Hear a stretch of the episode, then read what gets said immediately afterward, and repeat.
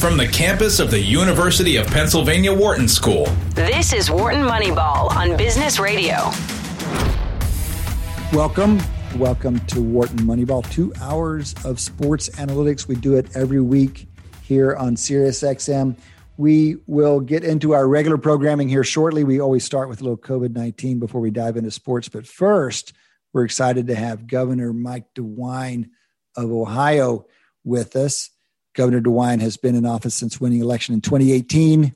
He served as Attorney General of Ohio beforehand and twice as U.S. Senator out of Ohio. Importantly for us, he is responsible for Ohio's Vax a Million lottery program.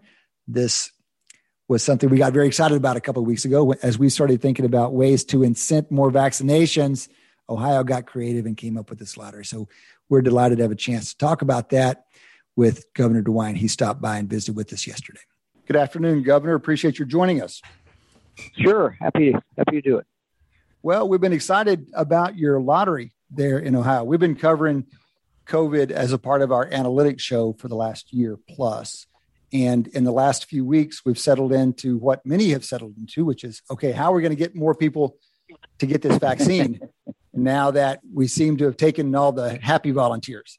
And we we didn't come up with the lottery, but as soon as we saw your lottery suggestion, we were pretty excited about it. We're we're curious how you guys decided to do that.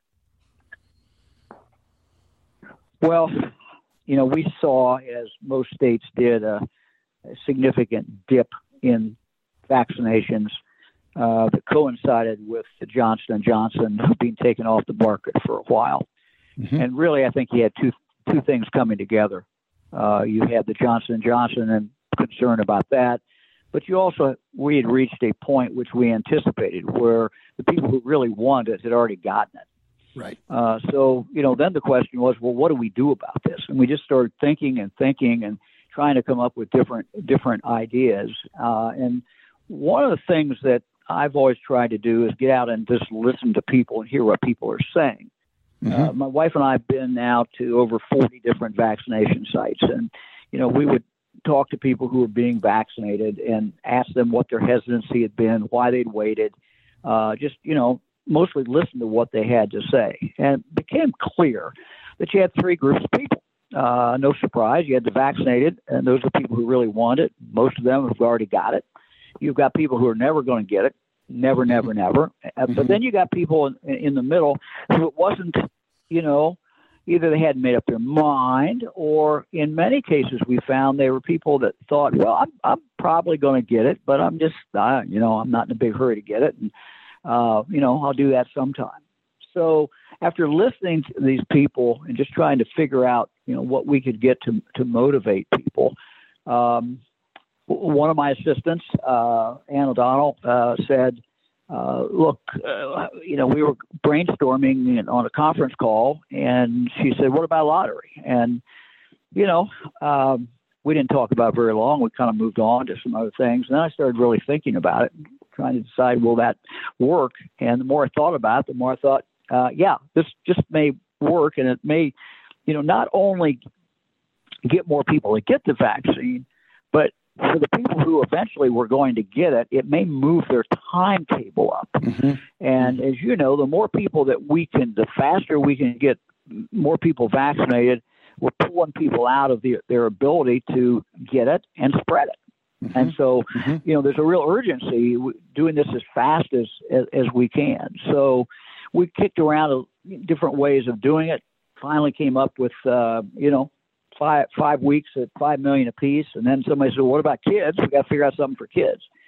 Um, and um, General Harris of the National Guard, uh, he suggested, "Hey, he says, what about scholarship?" And I said, "Okay, if we're going to do a scholarship, let's peg it to uh, basically the, the the cost of the state." Uh, the, the highest, most expensive state university in Ohio. Give them four years of scholarship and four years of books, four years of uh, uh, room and board and that's that's how we came up with it. Uh, it has been so far very successful. Uh, we have, have seen have seen about a 45 percent uh, increase uh, in in number of people who who who want it, who are getting vaccinated. And the most important thing is we just stopped the slide. You know, we Right. stopped the slide going down. Now we're moving moving back up. Uh, I had our team dig into some some of the demographics uh, today.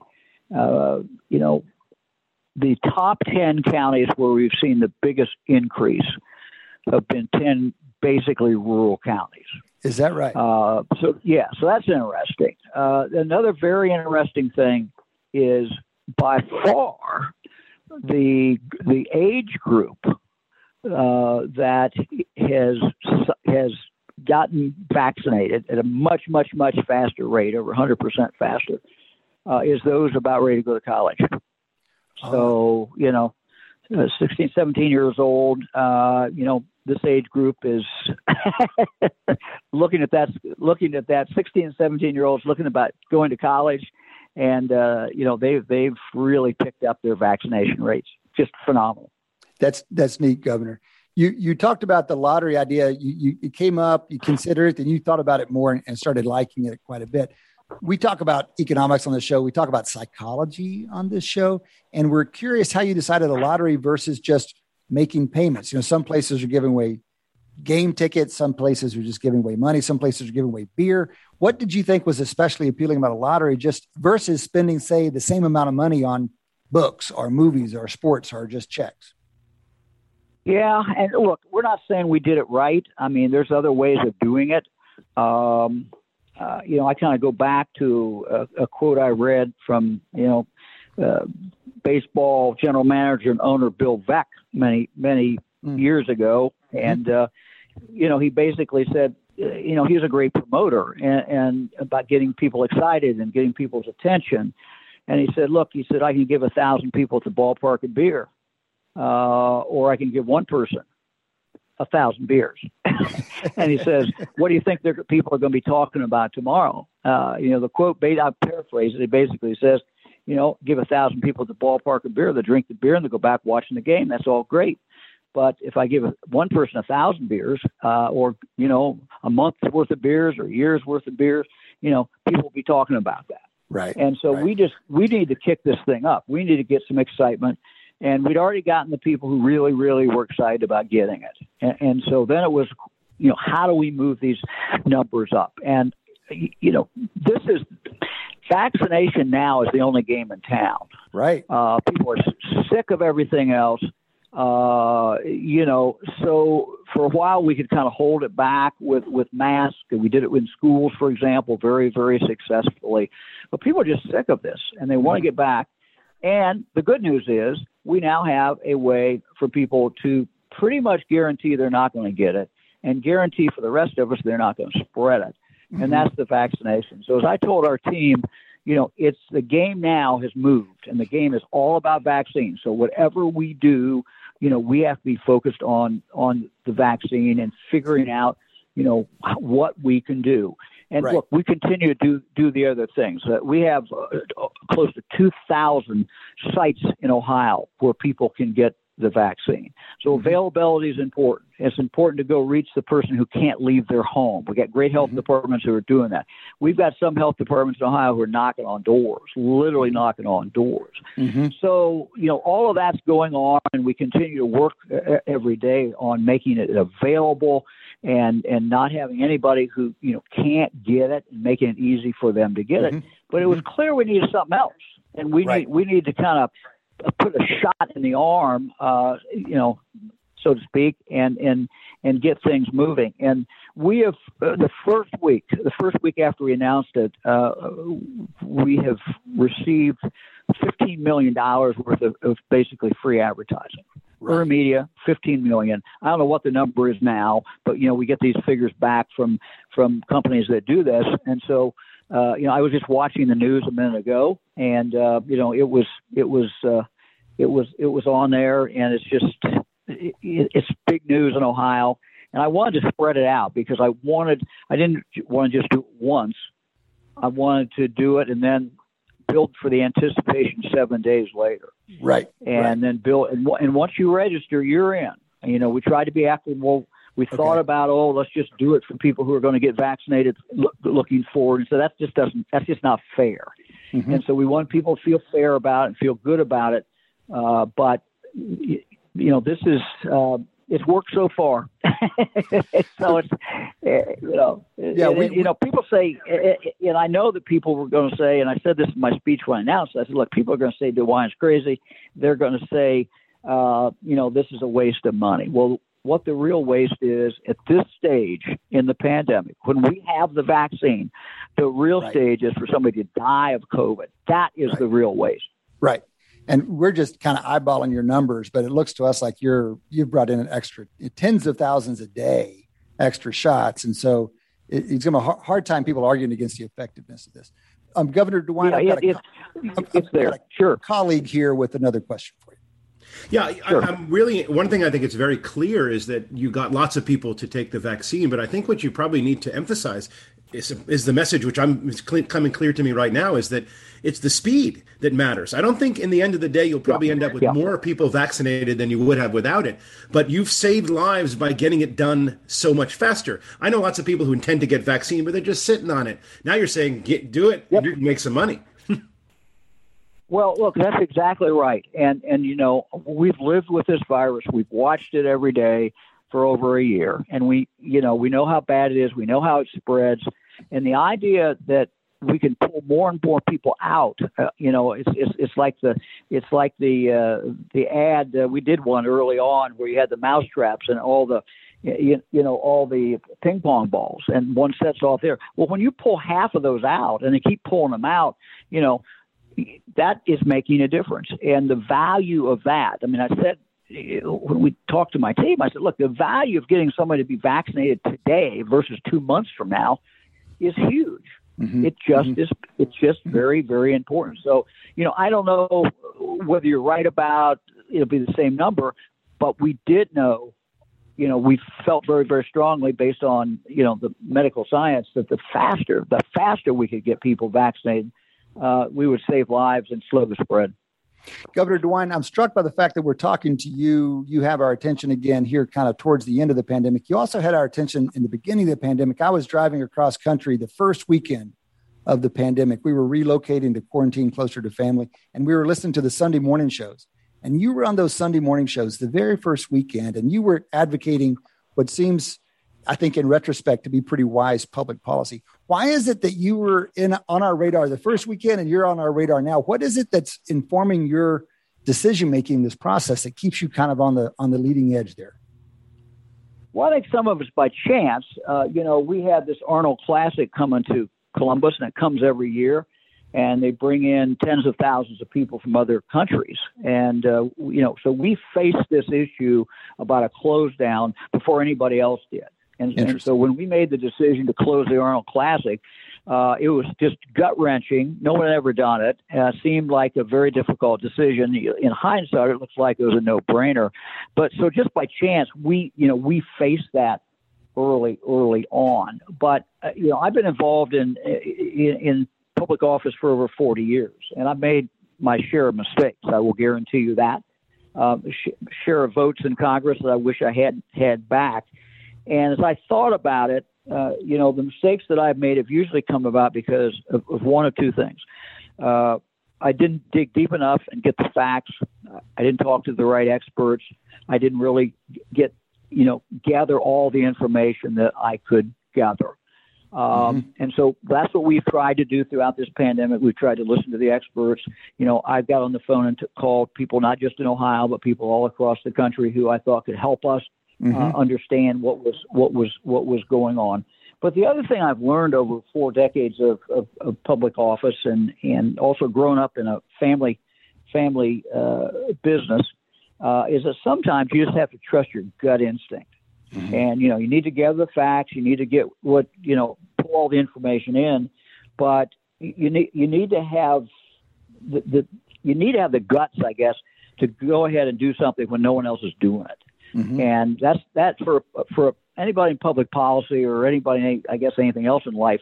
That's always very, very difficult. But mm-hmm. my experience was when I didn't trust my instinct, when I looked out and said, "Well, here, I think that really should go this way," and I got, you know, most people out there who I respect saying something else, and where I've pulled back and gone with them, I've regretted it, frankly. So I, it doesn't mean I'm always right, but I think there's something to be said, at least for me, and I think for most people, about you know study it, work on it, but then you got to trust your your instinct. And my instinct mm-hmm. was if we put, if we put five million dollars out on the table, that we would get some takers.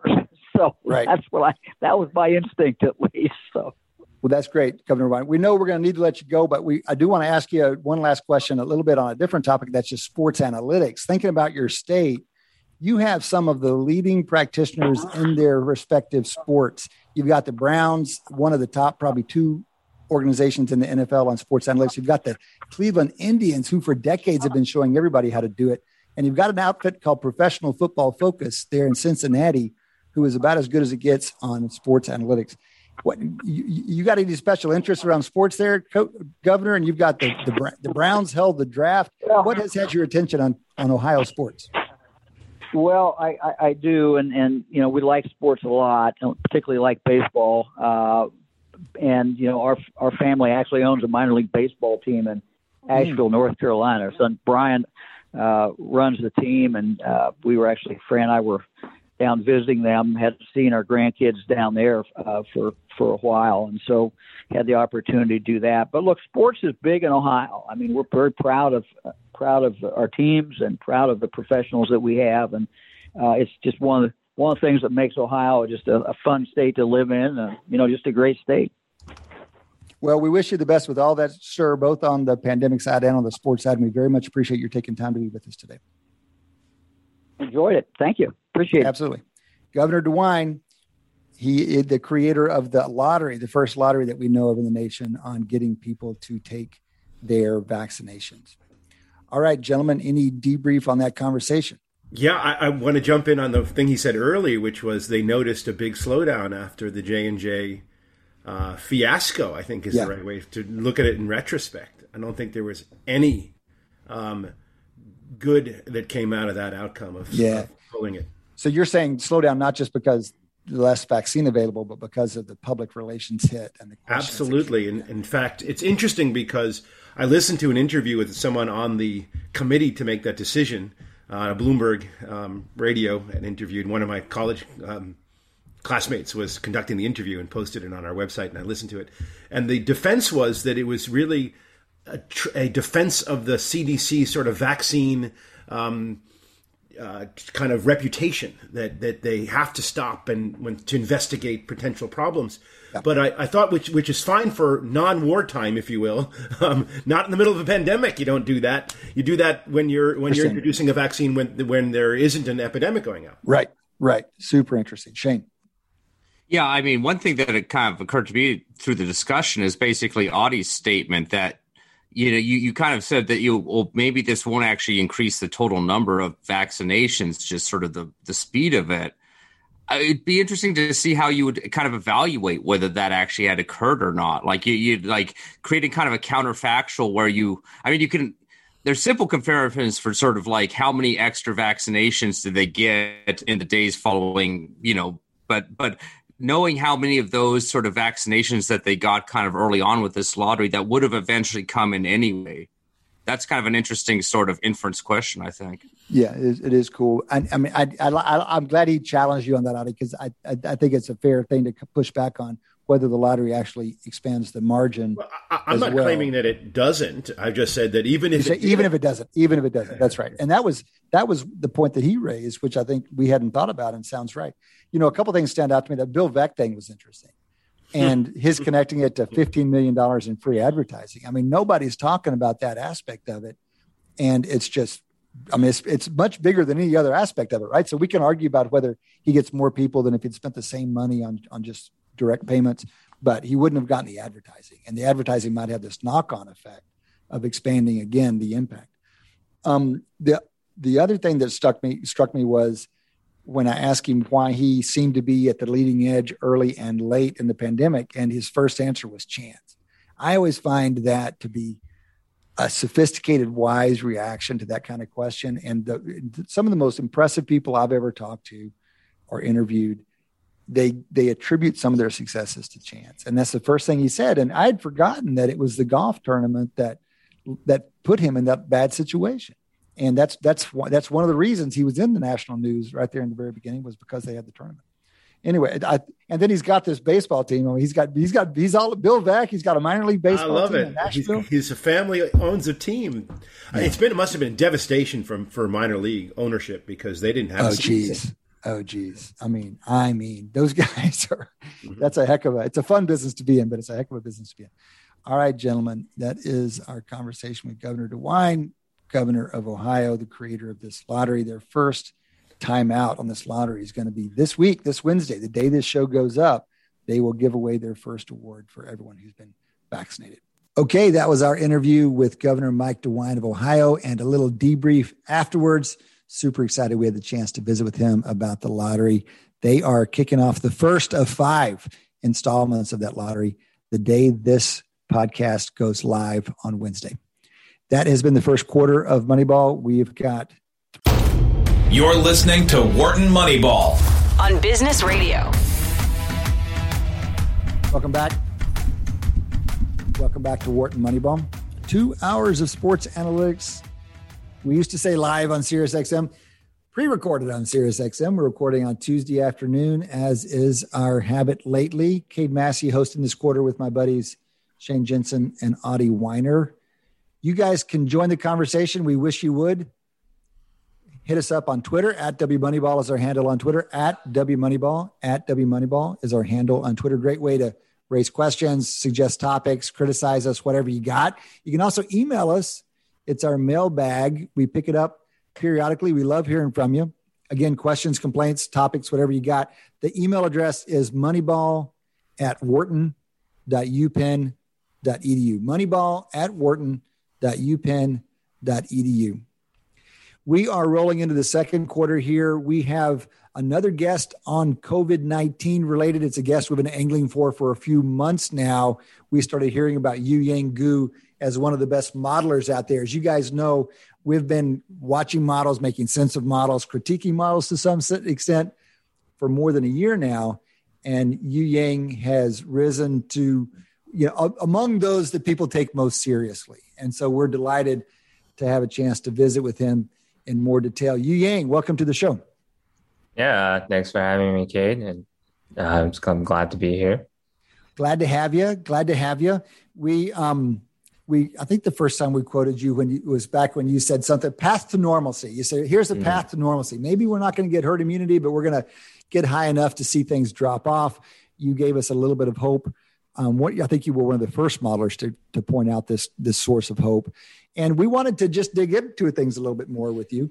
Give before we go too deep straight on the model, just give us a sense of where this modeling exercise came from in your life, and how it emerged and evolved over the last year, and to what extent were you surprised to find people start pointing the world at you and your website as a good source of information on COVID nineteen.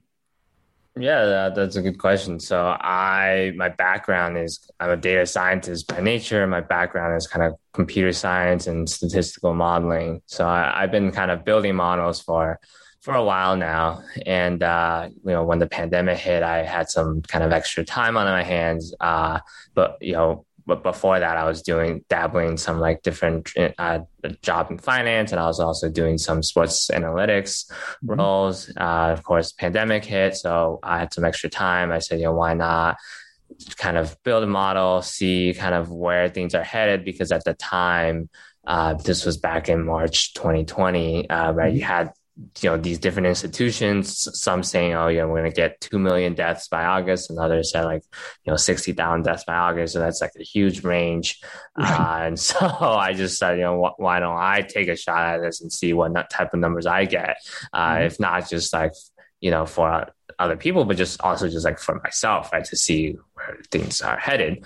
Yep. Uh, and then I just like, you know, since I'm going to build it, I might as well just put it on a website and see what happens.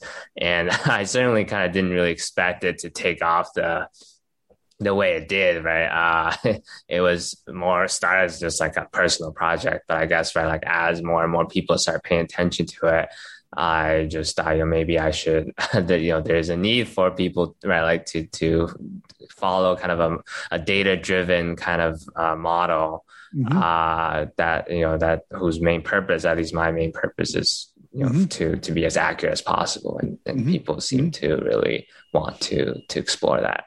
Right.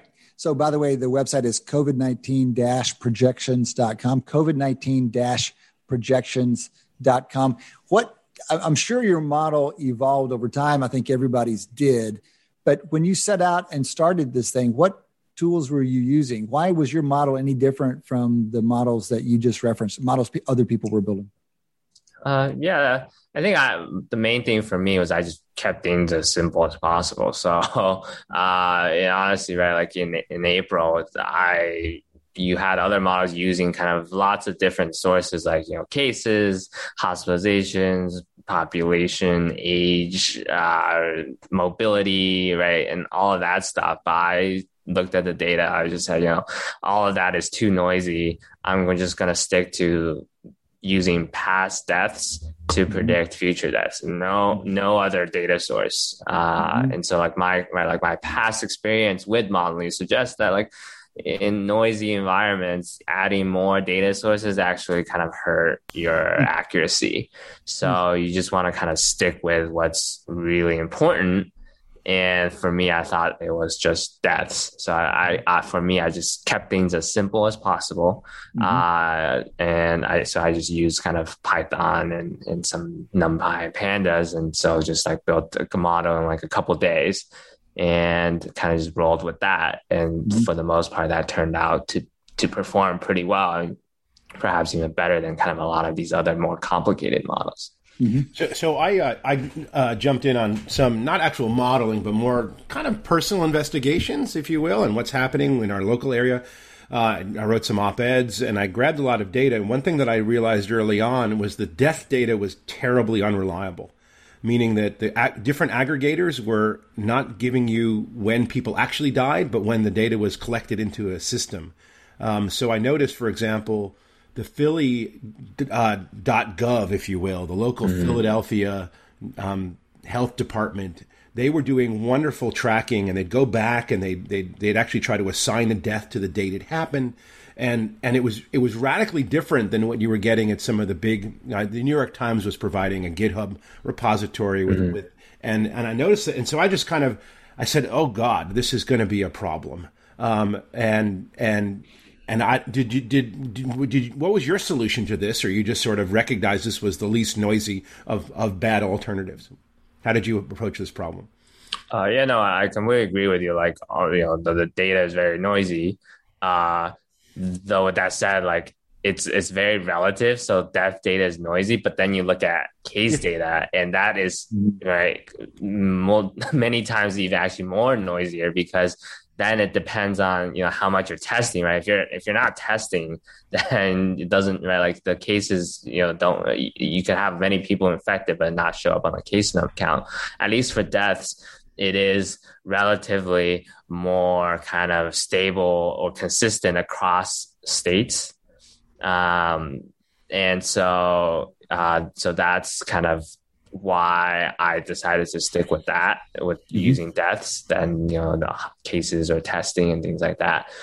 And then the other thing is, um, right, like the, the date of death versus kind of data report and so the data death kind of will have kind of a huge lag and in, in your people you know we're always going to be the data sources are always going to be kind of backfilling those data points. But what i use is kind of just the date of report. Uh, so like the, your example like the new york times or johns hopkins or covid tracking they just right every day they just release kind of the number of deaths that are reported by each state on that day and mm-hmm. so I just use that data, so like the past reported deaths to predict future reported deaths. And for the most part, kind of uh, like people just take kind of reported deaths as the de- kind of the de facto, like, oh, if 100 deaths got reported today, then, you know, people would just say, oh, 100 people died today. Of course, but we know that that's not necessarily the, the case in reality, right? Because reporting lags kind of right the, the true deaths. But we we kind of just to make things simpler, we just use reported deaths as kind of a proxy for the number mm-hmm. of deaths mm-hmm. on each day. Mm-hmm. mm-hmm. mm-hmm. One thing that I noticed was that um, in Philly, where they had really good data, you could see the the second derivative the, of the death rate. Uh, well, of the deaths, which was the acceleration um, kind of come out earlier than when looking at reported. So, so I remember, I don't remember it was May. We had this big initial bump, and then we kind of came out of it kind of around May, if, if my memory serves by looking at the more accurate data, you at least in this one tiny little place of the country called Philadelphia, you could see that we really were we we really were declining rapidly. Um, then, it, yet if you looked only at reporting, you, you right, it was still it was still looking flat. Um, so so that was when, I, uh, that's one of the difficulties that, that I kind of had, and I, and we were just trying to do it locally. Um, imagine if you look at it more aggregate, you can kind of see what the what the senses are. Can I ask you what did you what did you think you did well in all this? Because um, I don't want to talk about your forecast in particular. I, I, didn't particularly study it, but but I have some observations about the the, the ensemble of forecasts that are out there. How, what did you think you did personally with your model that's say better than others? Yeah. Uh, well, well, first, uh, I think to your earlier point, I think cases after like a certain point where right, like testing ramped up, I think cases is a good predictor of kind of uh, future deaths and leading mm-hmm. right is a leading predictor. I think just during the early months, cases are just not reliable.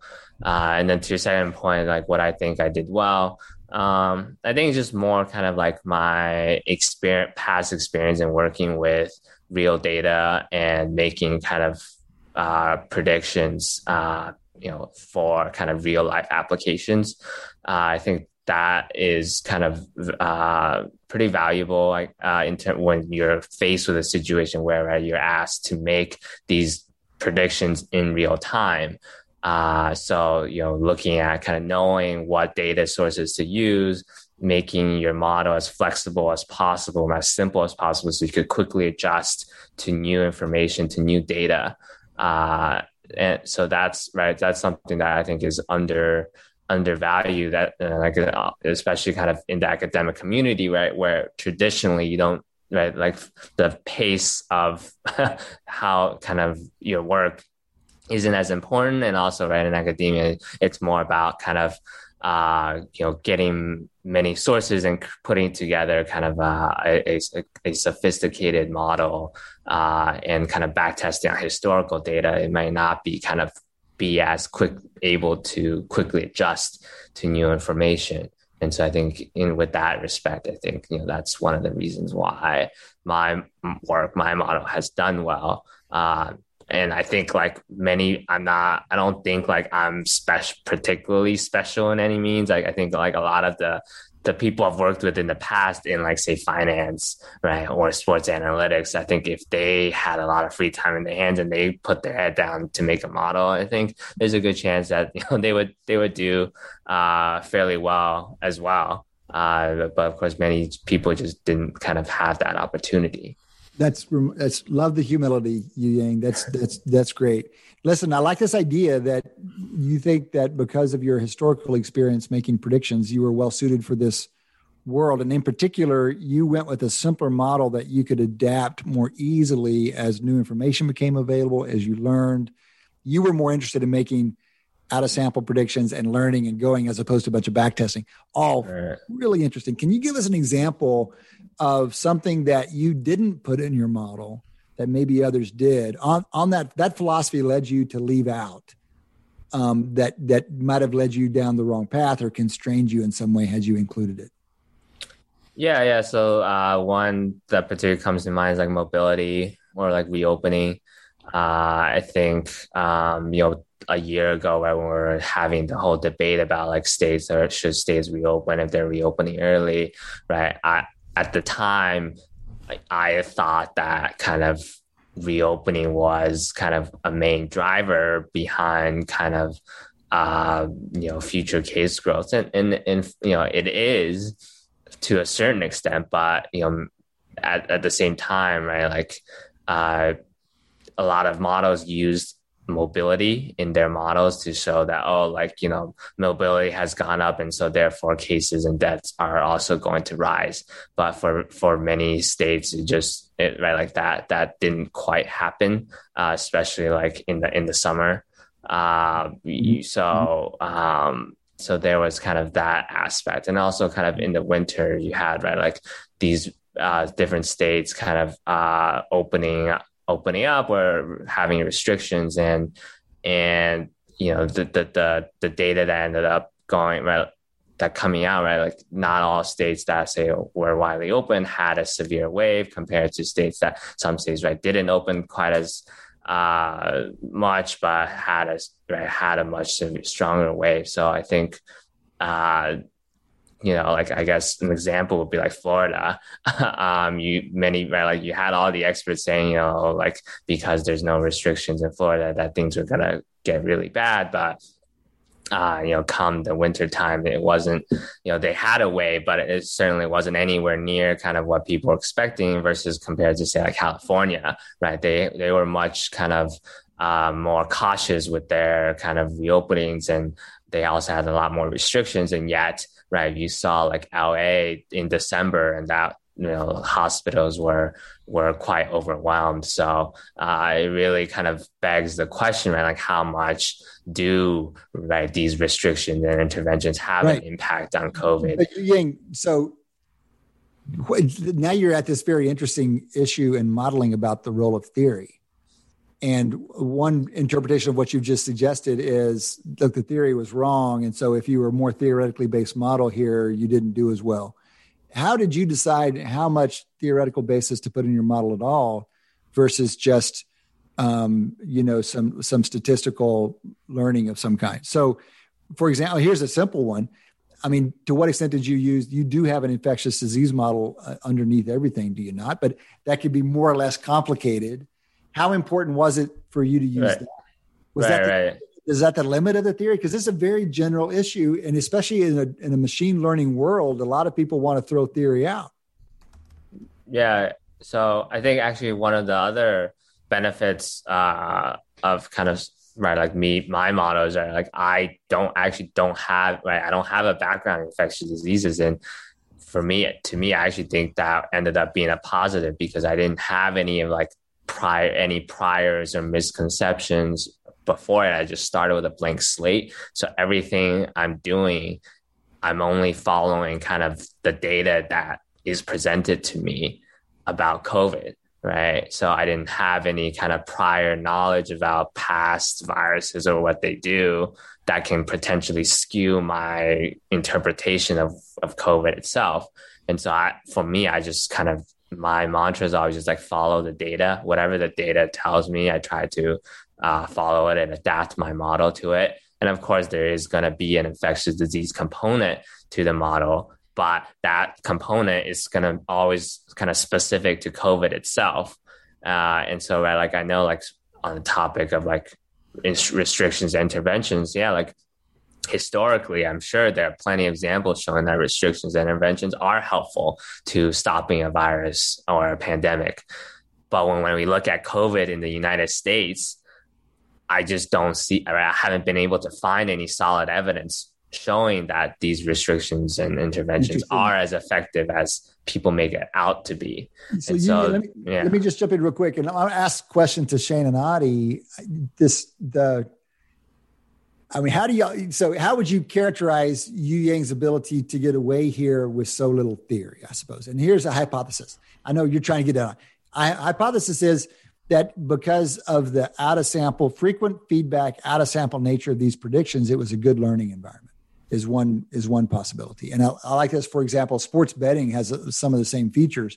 You put your money on the table every day. You learn real quickly how well your baseball. baseball exactly. Exactly. And and so um, and they, they've said this historically about weather you know it's a great learning environment. Well in some sense this was a good learning environment. And if you're making these out of sample high frequency out of sample predictions you can probably get away with less theory i'm guessing. But i'm curious your thoughts. Adi, you're dying to get in. Well the thing about theory is theory gives you an enormous advantage when you have very little data. And it's and sometimes it's extremely important. Um, and a lot of people would say to me uh, things like um, how do we know this vaccine is going to work? It's it's uh, it, it, and offer these these uh, questions about data which we haven't seen yet, for example, long term side effects. And response would be, well, there really isn't any biological or medical theory to suggest long term consequences, side effects are possible. There's no data, right? So that's where theory, theory comes in, and biology and medicine and infectious disease. The problem is with theory is if you're wrong with your theory in a, in a key way, it could lead you almost to ridiculous answers. And a lot of the infectious disease modeling required um, a homogeneity, a lack of feedback um, that just wasn't present in this virus. We had massively different death rates, massively different responses. Like I think, for example, why did Florida do well through the winter? Because the people who were dying from the virus were locked up like like on their own volition. They didn't have to, but they just did. Every grandmother and uh, the living down in Boca Raton was never left their their room. Yet the the kids out in Miami were having a very different experience, and yet and that's a different response to say what happened in say California. So I think that's why you had not only do you have all this data coming in to kind of build quickly something that's workable, you didn't get trapped into some bad theoretical um, decisions that just didn't fit with this particular virus. Mm-hmm. Mm-hmm. And, and I'll say this might be kind of a weird kind of way to say it, but uh, I think I think focusing entirely on the data and maybe kind of focusing in, entirely on kind of like numerical kind of mm-hmm. evaluations like out of sample prediction stuff like that i think you tend to kind of get somebody with a large larger amount of subject domain knowledge might actually be more tempted to start following down a lot of these kind of narrative routes for why things are occurring the way they are.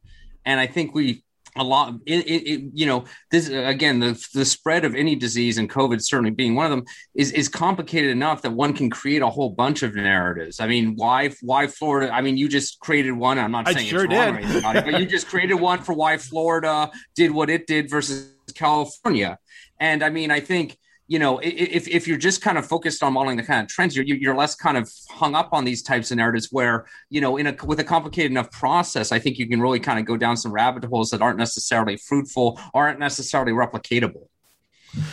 Uh, uh, Youyang, were you st- um, were you up and still running? Uh, say like three months ago, when when when Texas kind of very early got rid of its mask mandate to great fanfare in the press saying this was insane. Did you make a forecast then? I, I can't say that I knew what one way or the other what would happen because one thing that I learned was I couldn't make forecasts, and so, uh, um, but I did. I did feel that the people who were screaming that this was guaranteed to be a nightmare didn't have much uh, to go on. Did you actually weigh in on that debate? Uh, yeah, I actually I did. Uh, I, I I was on Twitter and I see all these experts criticizing Texas, and, and then the funny thing is that uh, Connecticut the next the ne- like a few days later and also announced they're gonna relax right drop all their business restrictions, mm-hmm. but they kept the mask mandate.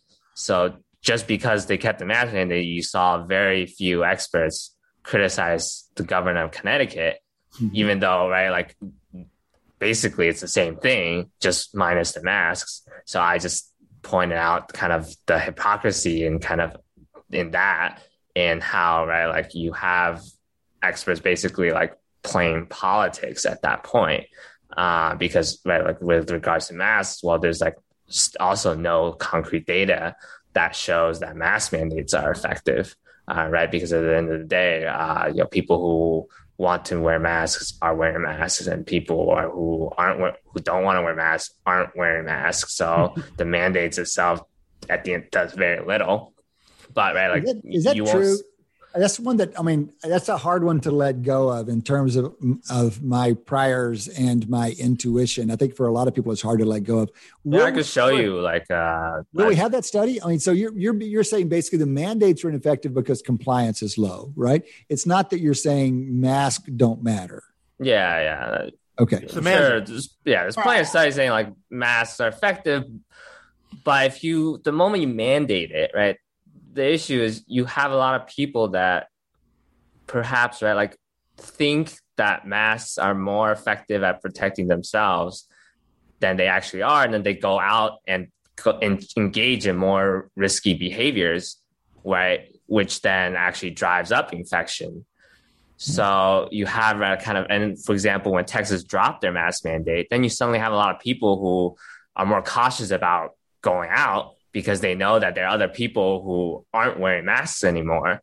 And so that could actually reduce, right, the infection rate. And so actually, you if you look at the data, states like Texas and uh, I think uh, Mississippi and Iowa that dropped their mask mandates in March, they actually had a had lower uh, cases compared to states that kept the mask mandate. You, know, through the last few months. You're trained as computer science, but that's a very economics. Uh, there's a long tradition in economics of this kind of argument. Sam Peltzman wrote a paper whenever seatbelts were regulated that people would drive faster. that was, and I think he found evidence that that was true. And, and we've even had some sports analysts come up and talk about risk homeostasis that that people will adapt. And this is basically the argument yeah. you're bringing, which is which is a nice one. Yeah. Listen, before we run out of time, I want to get your thoughts on a couple things. One, yours was one of only a handful of papers in a recent analysis of model performance. So I think of this as the IHME crowd, but I'm sure it wasn't just them that was doing this evaluation. They compared a bunch of different models, and their purpose wasn't really to run a horse race between the models. The purpose was more to ask how well did modeling do? Where did modeling do better? Where did modeling do poorer? But I'm sure you, as being one of the, I think only seven models that they evaluated, had a pretty keen interest in reading this. So this was the Nature Communications article that came out just a couple of weeks ago. Um, any thoughts on that evaluation, or any thoughts on how models have done globally whenever you look at them kind of a year on? Uh, yeah, I'm not too.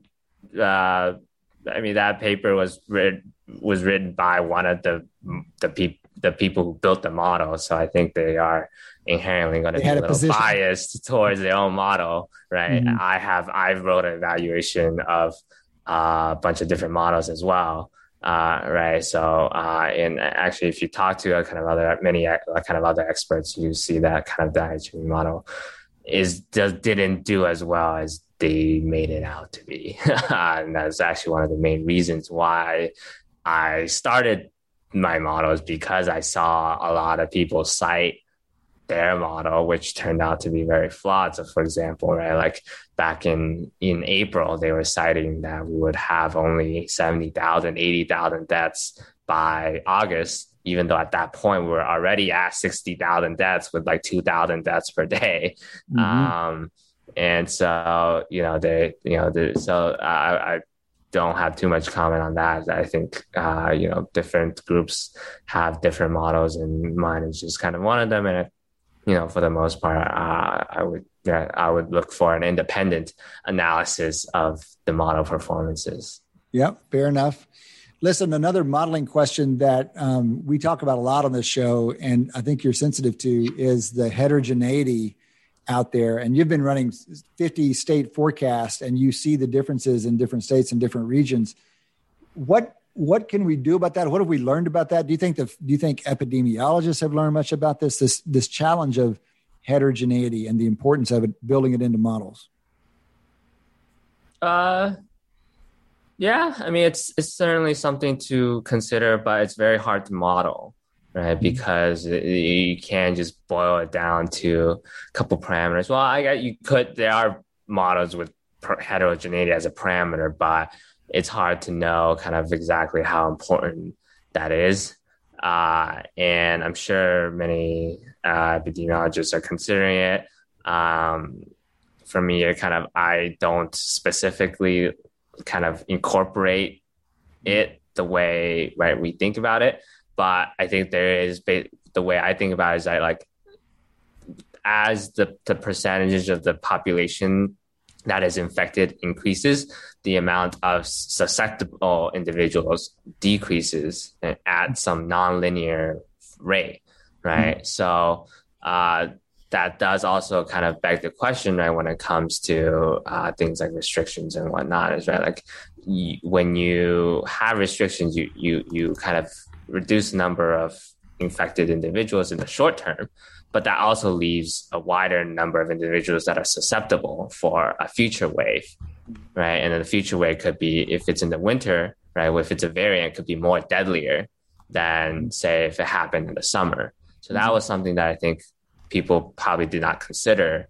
Uh, a lot of, especially kind of like public health experts may not have fully considered in the sense that right like we're all focused on kind of the short term goals oh like how do we you know keep the cases and deaths as low as possible in the near term but that may not always be the case that keeping things low in the near term will also keep things low in the long Interesting. term Interesting.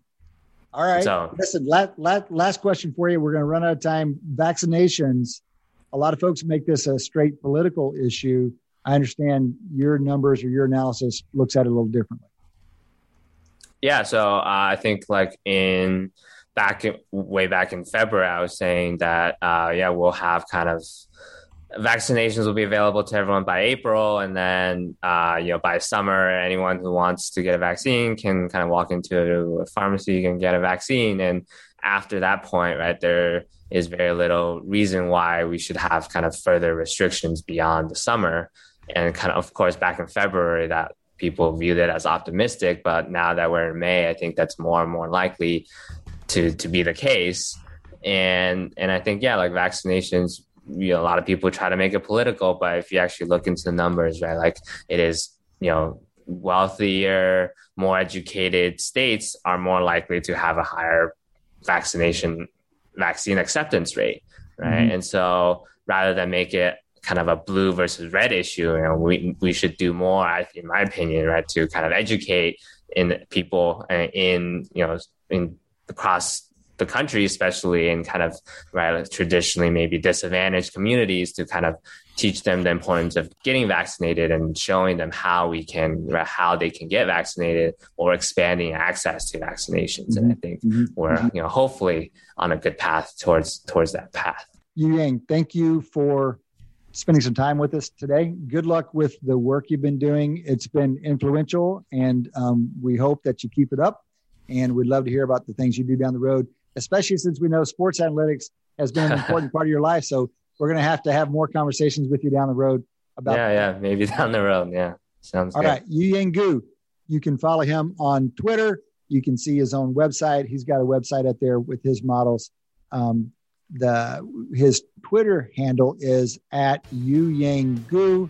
His projections website is COVID 19 projections.com.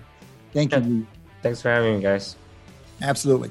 That has been another quarter and a first half of Wharton Moneyball. We still have a half to go. Come back and join us. You're listening to Wharton Moneyball. on Business Radio. Welcome back.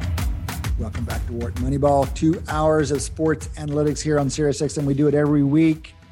We usually have the whole crew here. This is the only quarter this week. We've got the whole crew here. Q3, blessed with Eric Bradlow, Adi, of course, Shane Jensen, Cade Massey hosting. Eric's had some responsibilities keeping him away from our discussion so far. But I'm thrilled, Eric, you're here because this is our only open mic segment. And as far as I'm concerned, it could be Phil Mickelson all day long in this next conversation. got to get the reaction. Got a 50 year old winning a major. Let's talk about it. That that up to the the previous um, eldest by two years. Is that correct? Yeah, a little over two years. I mean, for it, it's one of those long-lasting uh, records. It was in 1968. It was Julius Boros. So Boros uh, was 48 and month, a couple of months. Um, a lot of people remember, of course, Jack Nicklaus winning the Masters in '86, but he was. It's easy to remember. He was 46 in '86. a lot of people remember Hale Irwin winning the U.S. Open, maybe 1990. He was 45. Um, so Phil Mickelson's a couple weeks away from 51 and it was an amazing accomplishment. I mean, it's not only winning the PGA, it's been considered. We'll look at this over the years. Um, the strongest field ever. 99 of the top 100 players played this PGA. So we can, you know, that's also amazing. Also, and by the way, by the way, Phil wasn't one of those top 100. Correct. Right. He was not one of them. and of course, you know, I hate to say it, but I mean, of Take all, if, if you want to win a major, he played with the last person you would actually probably want to play in the last pairing with, or maybe you would, is Brooks On Sunday? Koepka. Yeah. So it's not like he was playing with Eric Bradlow or Shane Jensen in the last pairing. He was playing with Brooks Koepka. And by the way, people forget this math, but if Koepka had won, he'd have the same number of majors as Phil Mickelson. It's unbelievable. You talk about the pressure. Koepka would have five, and Mickelson would have had five. Now, of course, Mickelson has six, and it it's it cha- it it really just changes his career. It's the same number as Nick Faldo, the same number as Lee Trevino. And so all of a sudden now, Mickelson, you have to put him up there. And I hate to say, maybe Tiger will do it in his 50s, but he's always going to have that right now. The oldest person to win a major. And and here's the exciting part to think about. Coming up in about three weeks is the one major he hasn't won, which is the US Open at Torrey Pines, which is hmm. his home course growing up as a kid. So why can't he win the US Open?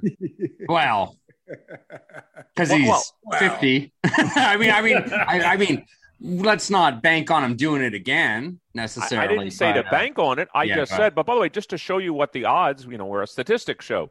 So I think everybody knows he was 300 to 1. He was t- between 200 and 300 to 1 to win the major, to win the PGA. Um, he's jumped to about 50 or 60 to 1, which, by the way, I don't have a problem with. Like, you know, if you think of there being 100 players in a major and the average probability, therefore, is 1 is 100, is he slightly more than the average player right now? I don't have a problem with him being slightly more than the average player, but not one of the top 25 or 30 players. I think it's about appropriately calibrated. But it gets mm-hmm. to a point, and, and love to hear everyone's thoughts about this. We talk about uncertainty all the time. Like maybe there's no golfer that's really 300 to 1 or 500 to 1 given these are all professionals. These go, you know maybe we should all i mean i'd love to hear how rufus thinks about it. We'll have to get rufus on the show at one of these points. But maybe always bet the bottom 20 you know maybe the, even though they don't win that often when they do win you'll get a massive payday because the odds are just too long on these players. So you don't mean no player. You mean no player qualified to play in a major. Correct Is that- is every that- player that's qualified to play in a major Well, Eric, let me add one dimension. Um, and this is because I, I was thinking along the same lines after after Sunday, and that is volatility. So if if you took that if you took the guys at the bottom of the field, you take the bottom quintile or whatever, you'd much rather have the most volatile of that bottom quintile Yep. than the less volatile, right? well you want to talk about volatility Well, you want does- you. yeah. So Well, I was going to say you want you want tournament to tournament volatility. You don't want inter tournament volatility. okay, so this this is actually you asked me what Or intra tournament volatility. You Yeah, asked what, right. what Rufus said, and so I, of course, I go to Rufus after you know when, whenever it was Sunday night, saying, "Hey, how do you think?" Because I start as soon as I, start, I started thinking about volatility, and he had the same thought, Shane, because he's he's I shouldn't say too much because this is his this is his this is his work, but um, this question it's easier to think about. It's the more traditional way to think about volatility is round to round because that's just it falls right out. And what you really want is you want a little stationarity, you want some autocorrelation in these rounds so you get tournament to tournament volatility. You want these guys who play up or down for a Mhm. weekend as opposed to round to round. And I don't, I, I, that, I think that's probably going to be something that I don't know. Maybe Rufus says he's played with it. He's had a hard time finding it, but I got to believe that. I mean, if it exists, it would be a real asset to bet for well just to give you an because you- example Yeah. Yeah, you want to talk about that volatility. I know you guys probably lo- heard the stat the same as I did. Of the 12 tournaments that uh, Mickelson played this year, how many top 20s does he have? Does anybody know? I'm going to say Yeah, one. zero. It's zero. Yeah. Well, Zero. got one now. None. And he missed he missed five cuts. So he made Yeah. six cuts, missed five, and nary a top 20. and that's so- the that, that's one of the, the the cut is one of the struggles of trying to kind of get at this sort of tournament to tournament volatility because you're kind of truncating one end of it Yes, that's right. you know Right. by the fact that if you are particularly bad at a particular tournament you're out of there you know so um I I understand why people think about volatility more round to round, but it is interesting to sort of see if you could model somehow. Are there is there a subset of players that kind of you know are either off or on, but when they're on, they are kind of consistently on at least on a week you know time span. notice how notice how complicated the story is, right? Because Right. we don't like complicated stories, and we start telling them. I'll give you another complicated one. So that's a that's I think that's a really interesting feature because I would hypothesize that volatility in in whatever proper form we might operationalize it, I'd hypothesize that it's undervalued in the betting market. Suppose Okay, Cade, we, suppose Cade, we just extended your quintile approach, which I like. Suppose we just used a heuristic, which said, I'm going to look at the bottom quintile, but I'm going to add two pieces of information. One is I can look at their variability, even in that quintile. I mean, there's people that are in the bottom quintile because they're just never good. I mean, mm-hmm. that's one possibility. The other one is I'll just add a simple indicator variable. Have they won a major? Yeah. So that means their peak. I'm going to ta- I'm going to add two things: the variance and did they ever have a high peak? Yeah, yeah, and I'm yeah. going to add that to the quintile. I'm going to keep it simple, and I'm going to see what players emerge from that. And I, I, who knows? I'm sure. Look, as you know, a Rufus, people have done these types of, I'll call it simple arbitrage strategies. If it was that simple a rule, somebody would have found it. But I'm just intrigued by that as a mm-hmm. possibility. Agreed. And this idea of have you done it before? You're using it to reflect peak. Correct. It's also interesting to to talk about whether it reflects something more complicated like ability to perform under pressure. So this is the other thing that I was this is the first thing I was thinking about watching Mickelson play that last round.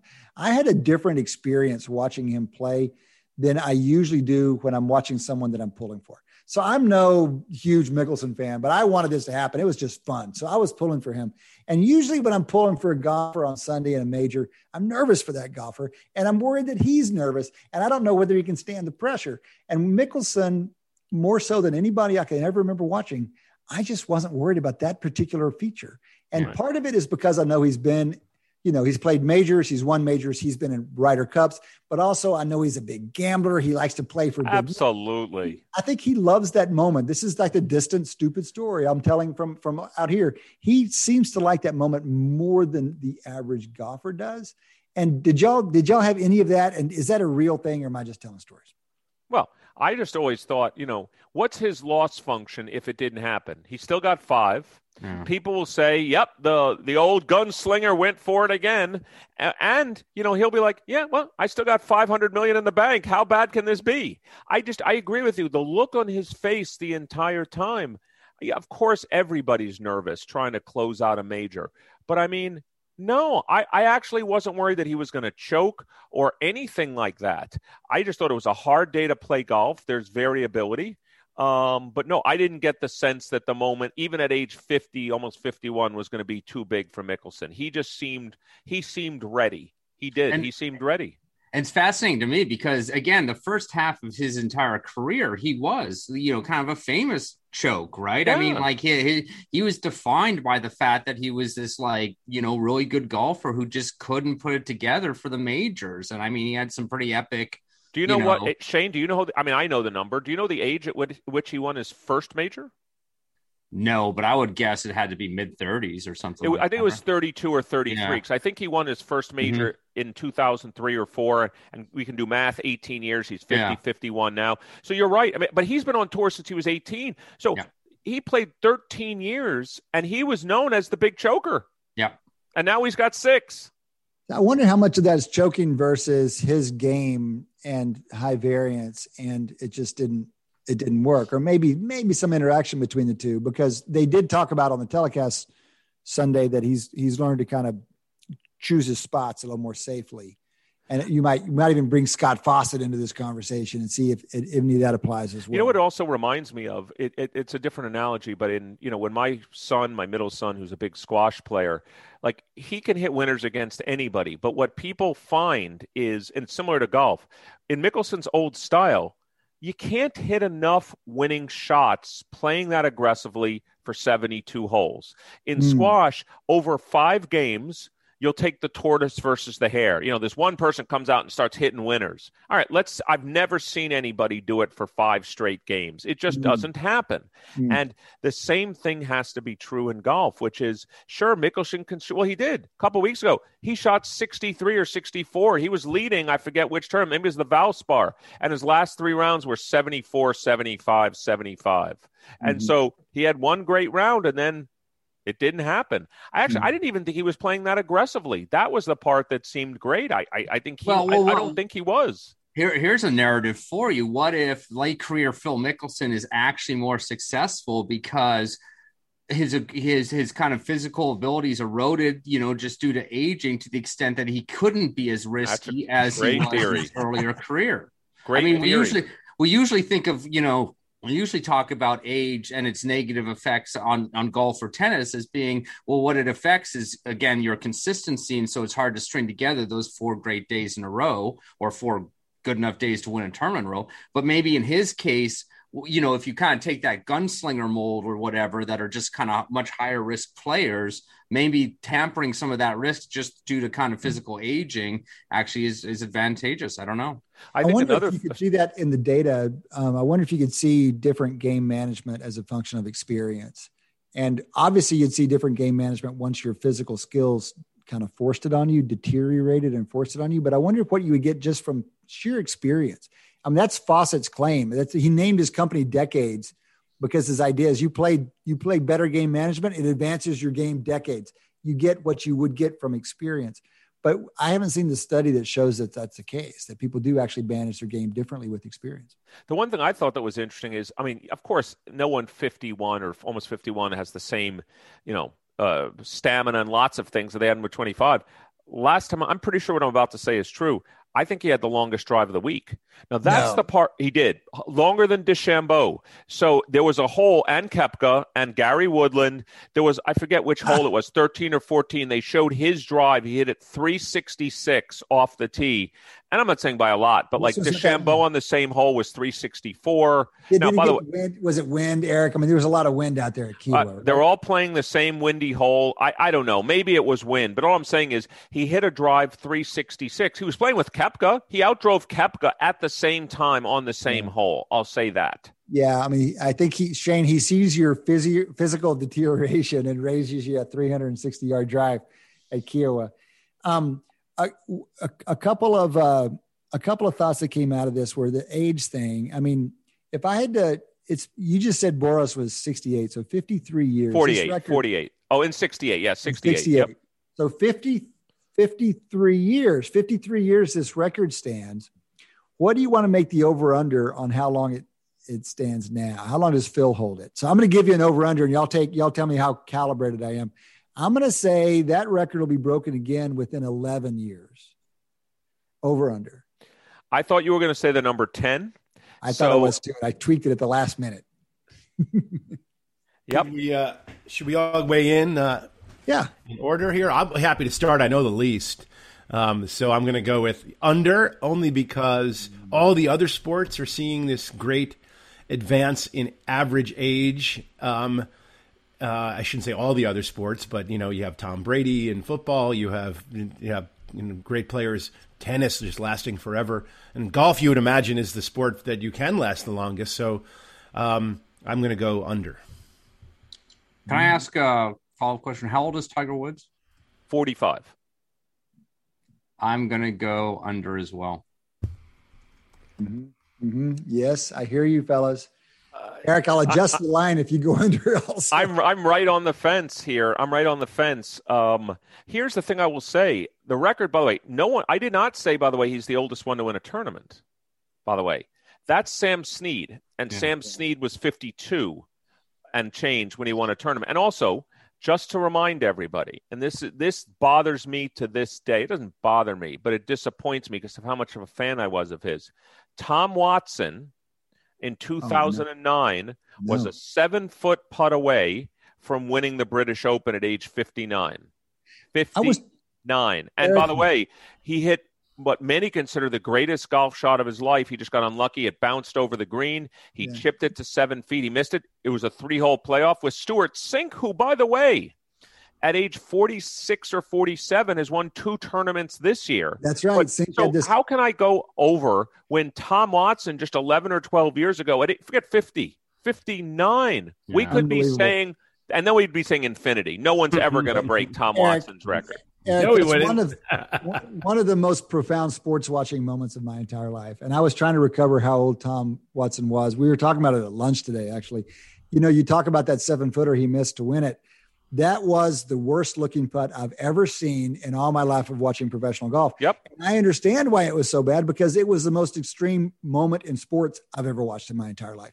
That would have been the most that would have been the most extreme accomplishment in my in my lifetime. And he and he felt it because that was one ugly putt.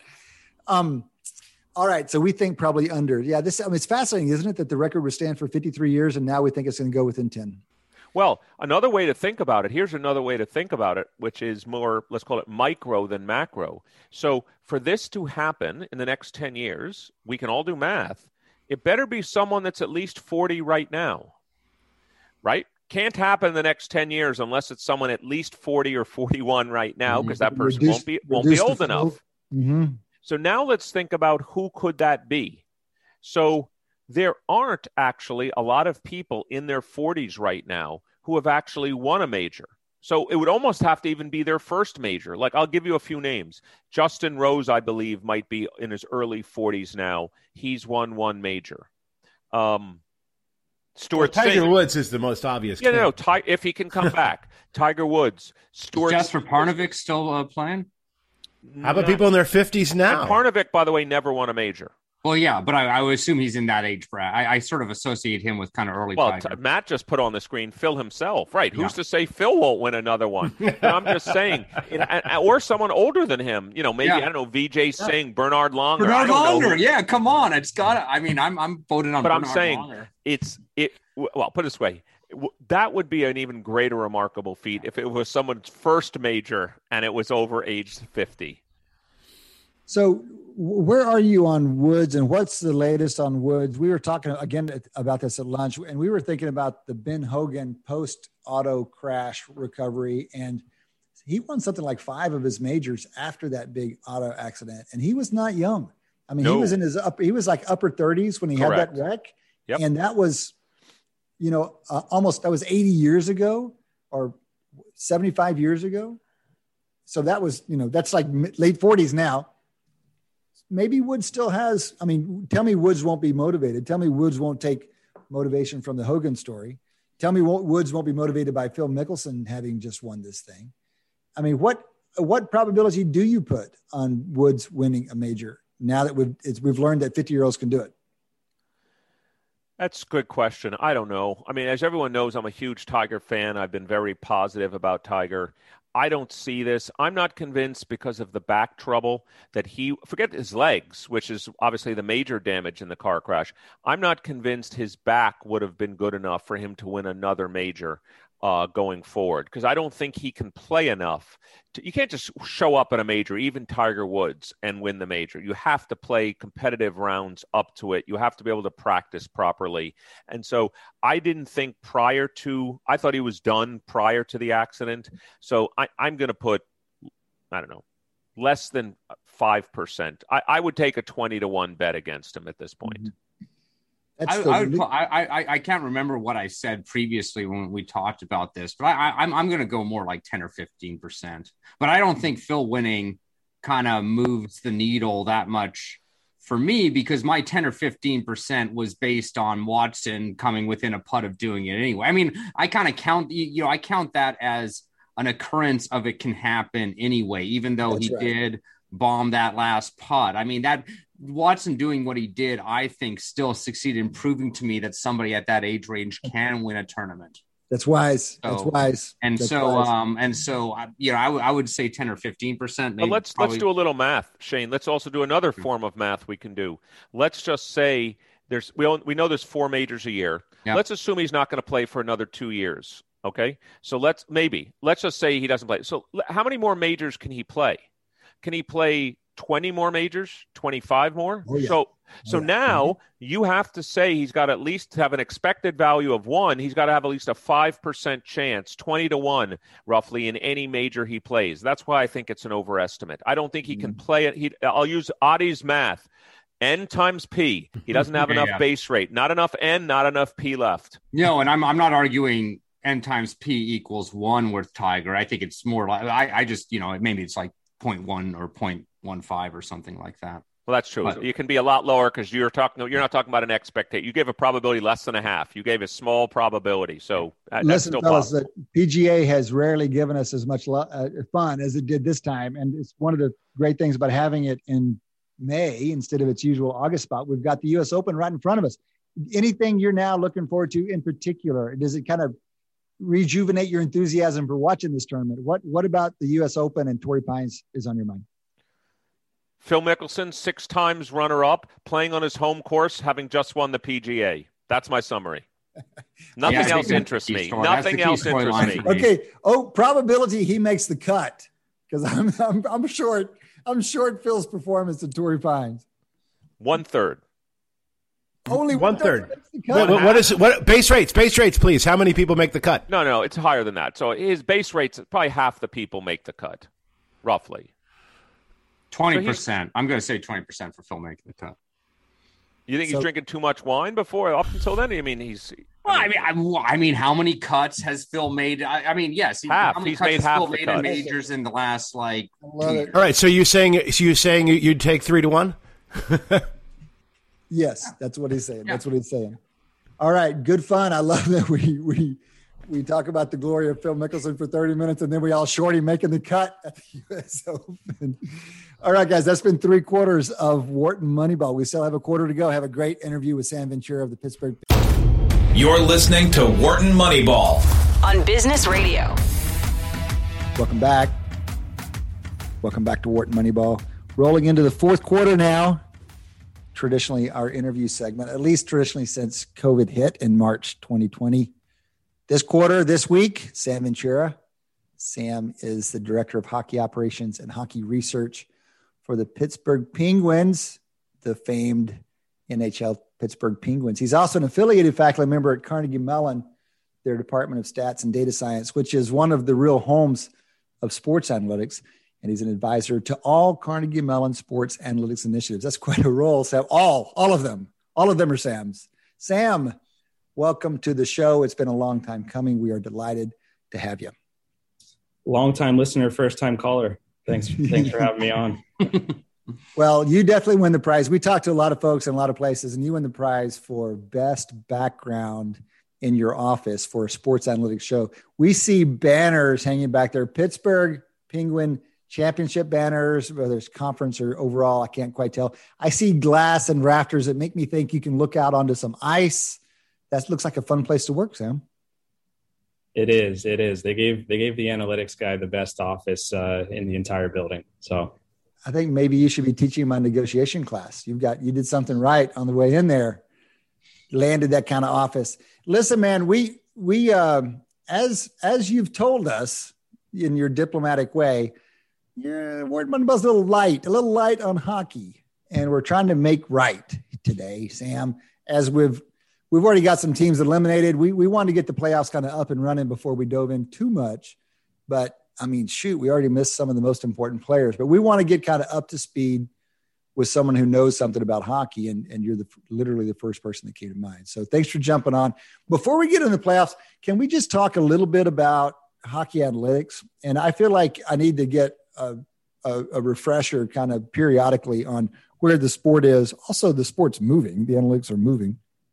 But how would you describe the state of hockey analytics, especially relative to analytics in other sports? You have great view into the other sports, especially through Carnegie Mellon. Where would you place hockey? How would you even characterize hockey analytics relative to? We talk more about football, basketball, baseball, a little golf, a little horse racing. Where where is hockey? Yeah, well, I mean, hockey analytics is very different from analytics in other sports. I mean, you think about baseball as being the first sport to really adopt analytics uh, publicly, anyways. Um, you know, baseball is filled with discrete events and you know, relatively more scoring events, relatively more, uh, you know, just actions that are happening throughout the course of the game. It's easier to attribute any action that happens on the field to individual players, so it's easier to assign credit and blame in baseball. In hockey, the sport is just so fast moving and continuous um, that it makes it a lot harder to attribute credit and blame for the purposes of player evaluation. Um, and so those are some of the challenges that we try to deal with on a day-to-day basis here. It's also different from, you know, like like basketball, for example, where you have so many scoring events in hockey, you know, there's only six goals per game on average. Well, that's kind of the right comparison, right? Because basketball, it's about the same number of people, it's continuous. Um, and, and so by that, but by doing that comparison, we can kind of see some differences. So the first one that comes to mind, you've just named, which is wow, there's a difference in scoring, and and that's since score is what matters. That's got to make it harder, much harder in hockey. The other thing is just can imagine basketball being played with like the missed passes that happen in hockey. Can you imagine all the like misses and dribbles and and bounces off people's hands and stuff if basketball looked like hockey?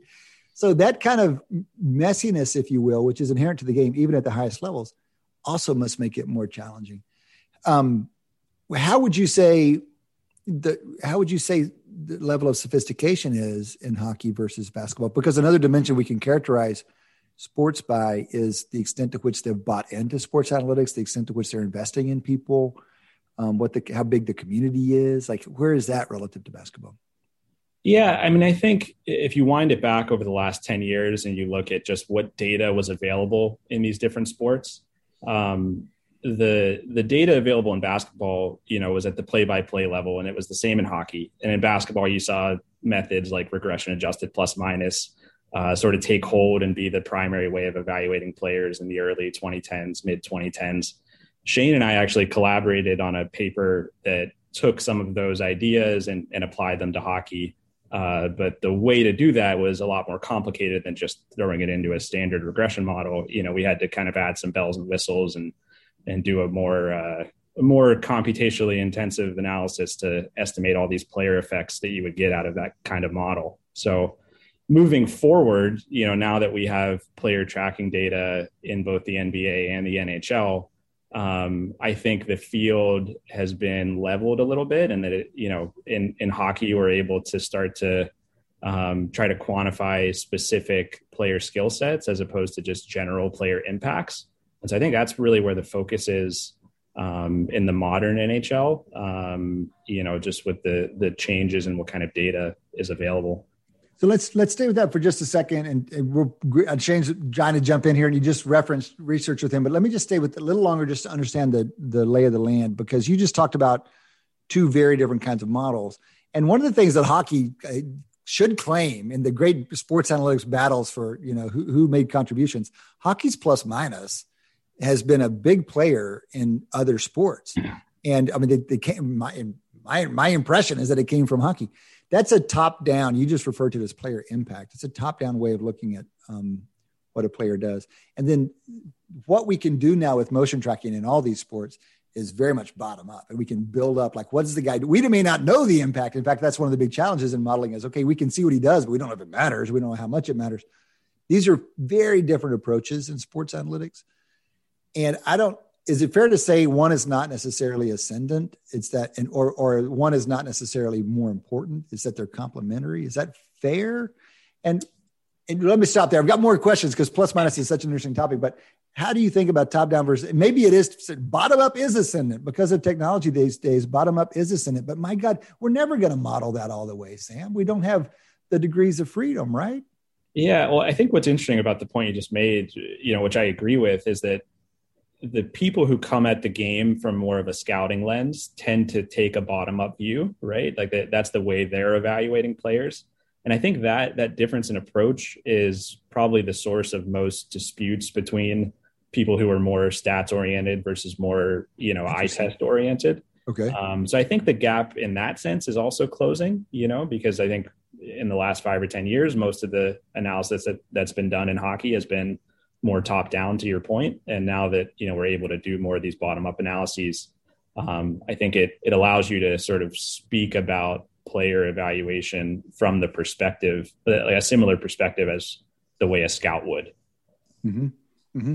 i mean where where do the where, when and where do these things meet one of the things that i've been surprised by is i think namita might have said this to me at some point I was like, can we just use some plus minus to suss something out? Or maybe I want to use a quick example. She's like, you never can say definitively, even with plus minus data, even with all the shifts in hockey, you never get a very reliable number on a guy's contribution if you only look at plus minus, which is what for those who may not know, listen, what happens on when that guy's on the ice versus what happens when that guy's not on the ice. So it's very like that's what you care about. You care about goals in the net. You care about winning. So you're observing it directly, but you're not observing all the factors on the ice that contribute to it. And Namita, if I'm remembering this, I don't want to. It's not. It's not Namita's fault that this is wrong. It's my bad memory. But I was surprised at how tough it is. Like you need, you need like seasons of data in order to say anything very reliable. Even in hockey, where you get all those shift changes, and so you have a lot of observations. Yeah, well, first of all, I'm fine with blaming Namita for anything uh, that we that we can think of here. But uh, maybe for the listener's sake, I mean, some of the flaws with plus minus are you know, I mean, the biggest ones are that it just doesn't account for things like goaltending. It doesn't account for things like teammates, things like what opponents you're playing against? Are you being used in the defensive zone or the offensive zone? So there's a lot of flaws in that metric um, that we've tried to address, uh, you know, by accounting for all these contextual factors and trying to figure out what a player's individual impact is on on game outcomes. Mm-hmm. Mm-hmm. Mm-hmm. And, I, and if I can just come in, I think another issue with plus minus is in hockey specifically is again it is obviously tied to this relatively rare scoring actual event, right? Whereas so much of I think um, performance in hockey is about the creation of scoring opportunities. And so I think I've, I've, I've come around to sort of almost think that the actually the best analog to hockey in the other sports is actually soccer. I mean, mm-hmm. obviously hockey's in a mm-hmm. much more constrained surface and is much faster, but again, the number of actual scoring events is relatively low, but there's a ton of kind of work done to create scoring opportunities. So I think I think really one of the mm-hmm. cutting edges I really kind of see is you know trying to estimate things like how much players create lanes or create space around them through their actions and that's mm-hmm. really where i think a lot of kind of advanced current current advances are ongoing in soccer uh, so i kind of you know I, I, I guess Mike, to put it in terms of question, like, do you kind of also agree that sort of like, you know, trying to estimate things like creating space or or reducing space in the case of defensemen, et cetera, or creating lanes of scoring, et cetera, are those kind of where hockey analytics is kind of moving right now? I don't disagree with what you're saying. I think there is one really important difference between hockey and soccer, and that's that uh, in soccer, teams tend to have possession for long stretches in a row. So maybe, you know, 30 seconds, a minute, two minutes, they'll have possession the, the entire time, passing back and forth. In hockey, you know, a, a, single team possesses the puck for, you know, probably on the order of 10 seconds at a time. And so there's so many possession changes that happen in hockey. And what happens when the possession change? Well, there's a loose puck and then there's a, a battle mm. for the loose puck. And, you know, you get into skill sets that are a little bit less uh, less soft and more involving physicality and effort and and things like that. Things that you tend to see more uh, often in the playoffs than in the regular season as well. So, um, so I, I, do think there's your point is a good one, but there are some key differences that mm-hmm. make hockey uh, sort of a unique animal when when analyzing it through that lens. Mm-hmm. Mm-hmm. I want you just said effort and playoffs, and we got to come back to that. But Adi's been trying to get in here, so let's grab Audie real quick. I just I, I have sort of a meta question for you, Sam. In in the three kind of major American sports, other than hockey, baseball, football, and and uh, basketball, there's a each of them have a almost a well-known, publicly you know, communicated what I call Moneyball moment, where analytics has really changed the game. Baseball, there's a bunch from on-base percentage to the to hmm. uh, no stealing. Basketball, the three-point revolution, and opening up with space. Football, whether it's just not you know, running less, passing more, fourth down conversions.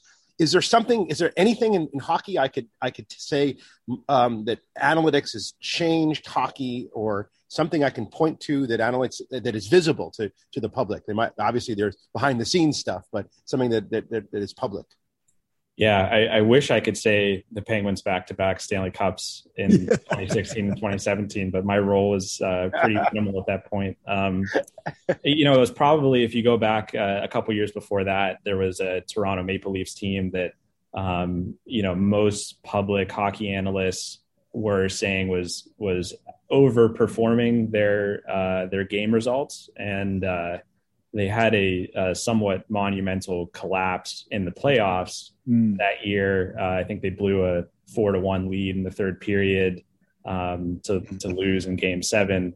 Um, and so, you know, that was sort of a, a, moment where, you know, everyone could sort of point the finger and say, look, we were right, you know, even though it was a totally random, improbable outcome that led to that being right. But, um, you know, the fact that it was Toronto and the fact that people had sort of made this prediction uh, was was sort of a Moneyball moment in that sense. Has there some been some aspect of like kind of in-game strategy that analytics has kind of changed the kind of strategy on, and the kind of things that popped into my mind? But you would know better than me if it's actually power. You know, if there's maybe? real advances in this era, it, it's things like pulling pulling the goal like you know like there has been a lot of kind of there's certainly a lot more experimentation i feel like these days in terms of like when one pulls the goalie to try and overcome like a, a lead uh, a deficit. And also like you know kind of face off you know like potentially having like a couple centers out there for face off in case one gets tossed out etc so i don't i don't know if any of those are particularly analytically motivated but Yeah, I mean the pulling the goalie ones is, is, an easy one, right? So if you know each team's goal scoring rates at five on five, and you know their goal scoring rates when the goalie's pulled, you can solve for the optimal time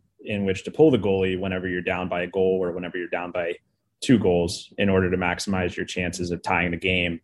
Um, so I mean that's something that you know people have looked at over the last you know ten or fifteen years, and if you look at the the average time at which the goalie is pulled.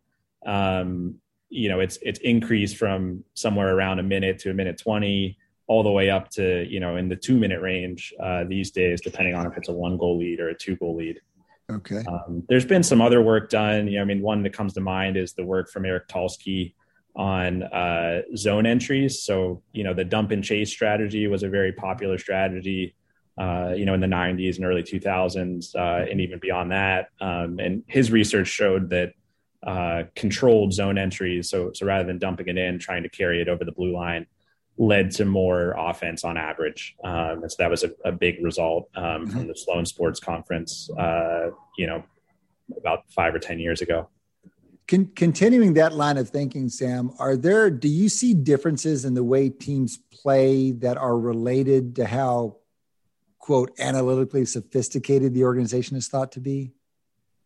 Uh, I would I would say yes, but you have to look hard enough and you have to know what you're looking for. Um, so so I mean there are things that I think our organization does uh, that maybe uh, if you, if you didn't know what we were doing, you wouldn't really see it in the data. Um, uh, you know, I, being extremely vague right now, but yeah, yeah, yeah. Um, okay. That's fair yeah. enough. So you say that's discernible, but it's subtle.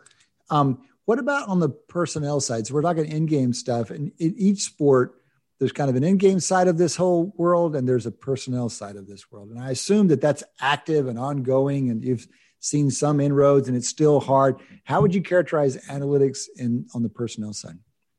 Well it's made huge strides uh, in the last five or ten years. Um, and, and you definitely see that coming out in the the player selections that, that a lot of teams do in free agency and in the draft Mm-hmm. Um, I mean, what, one of the easiest things to think about is just uh, the size of hockey players, and that the league has gotten shorter and lighter over the last is you know right? ten or twenty years.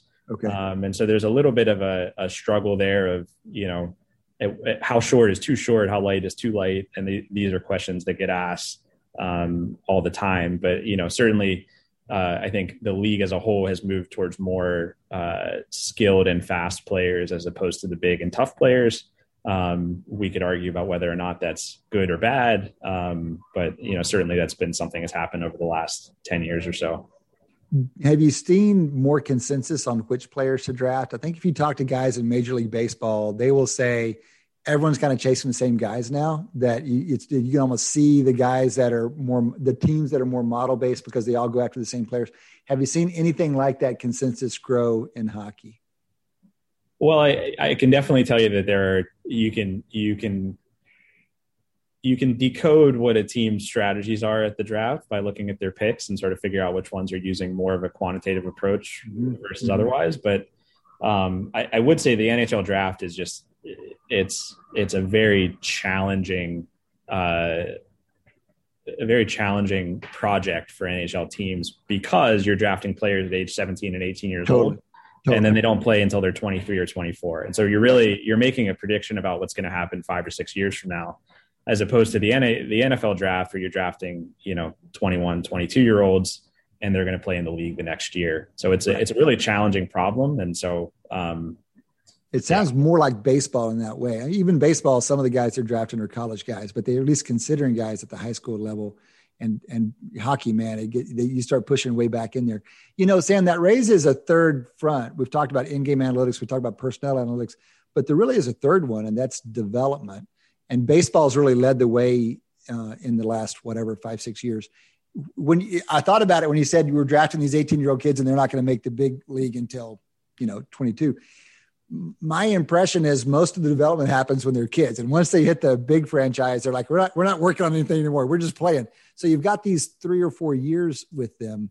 Where's hockey on development? So just to be plain baseball you know they're teaching guys precisely how to spin. They're evaluating exactly arm movement same with swing pass. All that stuff that's happened in baseball. Is there any analog in hockey to that Well, certainly less than baseball. I mean, in baseball, it's it's a relatively easier problem. Yeah, it's not fair. They're static. They're standing still. Yeah. yeah. totally. Make your arm move faster. Make your bat swing at a different plane or angle or whatever. Um, that's hilarious. I think he's are, talking smack. I think that's some, I, some NHL. I, I can see Adi squirming in his chair right now. Um, but I mean, it, just in hockey, you know, I mean, it's it's uh, the the things that go into being to improving your play on the ice are not so easily reduced to a single bodily movement. You know what I mean? And so from that perspective, development's happening more on the mental side of the game. So, you know, just be, you know, being a better defensive player, being able to see the ice in the offensive zone more. But these are things that are more, I would say, coachable from a mental perspective as opposed to coachable from a physical perspective well, at a meta level, to what extent are franchises interested in that? To what extent is that a front for analytics right now? Is we're gonna we're gonna change players. We're gonna use analytics to advance their skills. We're gonna use them as a part of the developmental process. Yeah, well, it, the hardest part is that there's not data on uh, that goes back far enough for you to make any sort of grand conclusions about what works and what doesn't. And so I think a lot of teams are in that exploratory phase right now where they're trying to figure out what might work.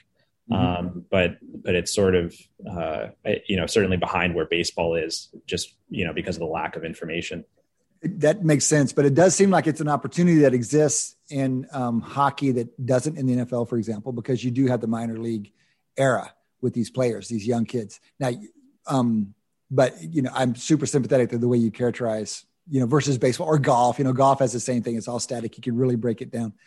Sam, uh, listen, I, I got to give you my fantasy request for all of Sports Analytics. Here's my fantasy request, and you can you can deliver this. You can come back and talk to us next week with the data, please. We we talk about effort, and effort seems so important in hockey, and then we talk about playoff hockey, and it feels different. And you talk about overtime playoff hockey, and it's different again. And what feels different, I think, is the perceived effort of the players.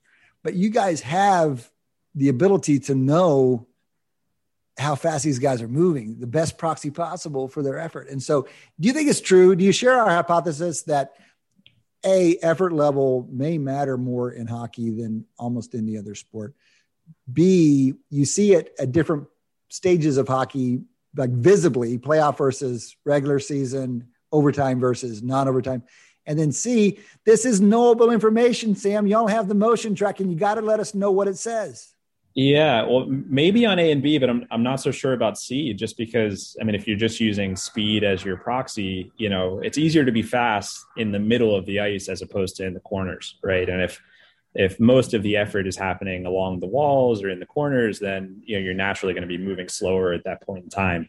Now, I mean, those are also things you could you could try to decode with with tracking data. Um, and I mean, I think anybody who's watched a, a playoff game over the last week or so and compared it to a regular season game, I mean, it's a very clear difference in in in the viewing experience. And so it sure seems like these things matter. It seems like playing hard and, and effort matters, but um, you know, to date there hasn't been uh, much conclusive evidence in in the public sphere that would say you know, in here public, the... you're playing us, Sam. You're playing us. You're playing us, Dad Gummit. If I, because if I were a general manager, I know nothing about hockey, so this is exactly what I'd ask. I'd say, Sam, go model effort for me. I mean, I don't. There's there's very little I care about more. I mean, we can talk mental all you want to, but that's really hard. Here's something that's not hard to either observe or teach. It's effort. So go model effort for me somehow. We've got all the motion tracking in the world. Yeah, yeah. You tell me about corners. Okay, figure out how to do it. Somebody's doing yeah, this. Right? Well, well, I'll give you one. I'll give you one that that is measurable in terms of what what is out there publicly is the types of penalties that are taken in the playoffs versus in the regular season. And it sure seems like players are a little bit more uh, a little bit more prudent in terms of the way they're playing, and they're they they know what they can get away with in the playoffs, and they know what they can't get away with, and they're they're uh, acting in a way that would prevent them from taking uh, penalties as much as they do in the regular season. So, I mean, that's an effect that you can measure with public data, and mm-hmm. you'll see that there are certain types of penalty calls happen less in the playoffs. Mm-hmm. Um, mm-hmm. you know, in part because the players are are uh, you know being smarter on the ice. Radio, radio, listeners, you didn't see Sam's guilty smile whenever we told him he was playing us earlier, and and I was reminded of that when he said we could look at the public data on penalties to look at to perceive effort. So, uh, just sharing some insight on what the Pens are obviously doing. I want to we'll look forward to hearing about it in 10, a conference 10 years from now. Shane. Well, I, I, mean, I guess maybe I'll push back on behalf of Sam a little bit too. Is uh, you know, because I've often thought about trying to how one would measure effort. I remember being you know part of some conversations about trying to measure grit in in hockey a few years ago and stuff like that. But I think um, it's it's it, it is difficult in that even if you do have the, the highest resolution, like here's where the puck is and here's where all the players are, you know, second by second. I mean, so much of the effort that is kind of relevant that I think Sam was speaking of is, you know, when you're in the corner and there's like three different sticks come trying to get at the same puck and it's up against the boards and you're trying to kind of just sort of who comes out with that and who you know is that a measure of skill is that a measure of effort was there differential effort in that versus like what it would have been the regular season. I do think I, I mean I, I guess I'll I, I, agree with you, Cade, completely that it's like that that's the type of thing one should try and get at. But I do think even with our current technology, it's got to be pretty hard to get at that type of thing. Mm-hmm. Mm-hmm. Mm-hmm but what a noble challenge! What a what a great mm-hmm. thing to get at, and it just feels like one of these things we. It, it ought to, we, it's, it's one of these things we feel like we experience when we watch it on TV, and we know there's some technology out there. It sounds like a fun thing to do. Um, what talk about the the playoffs and how how the playoffs experienced on the inside, Sam? Because Shane, one of we all kind of have our pet theories on this show, and one of the ones that Shane's known for is these coin flip playoffs. And I happen to remember the origin of the thing, and he was talking about ice hockey in particular. So we know that Michael Lopez has done some work on randomness in sports, and he shows that hockey is the most random. In fact, there's this great observation that hockey would need to play best of 53 playoff series to have the same diagnosticity as a seven game NBA series. That just shows how much more randomness is involved with hockey versus versus the NBA. I mean, how is that how is that thought of and how is it experienced inside the NHL because on the one hand, you live and die with what happens on the ice and whether you advance in the playoffs and who wins the cup. On the other hand, you perceive this randomness and how do you bring those things together? All that randomness affects whether you live or die. Yeah, well, I think you you you said it well. It's it's very stressful uh, to know that uh, you know some games, no matter what you do, you're just not going to get the outcome you want. Um, I do think that there is. Uh, you know a little bit of an internal struggle when you you know between process and outcome i think most people these days are, are very process oriented but you know in the playoffs it, it is still a seven game series and you know outcomes in the end are the only thing that matters and so um, you know you have to be you have to try to balance those two things in the playoffs and and try to keep a level head but um, you know it's certainly the the fact that hockey is so random relative to these other sports uh, certainly makes it a lot more stressful uh, when you're on the inside. Well, listen, man, Shane, go ahead.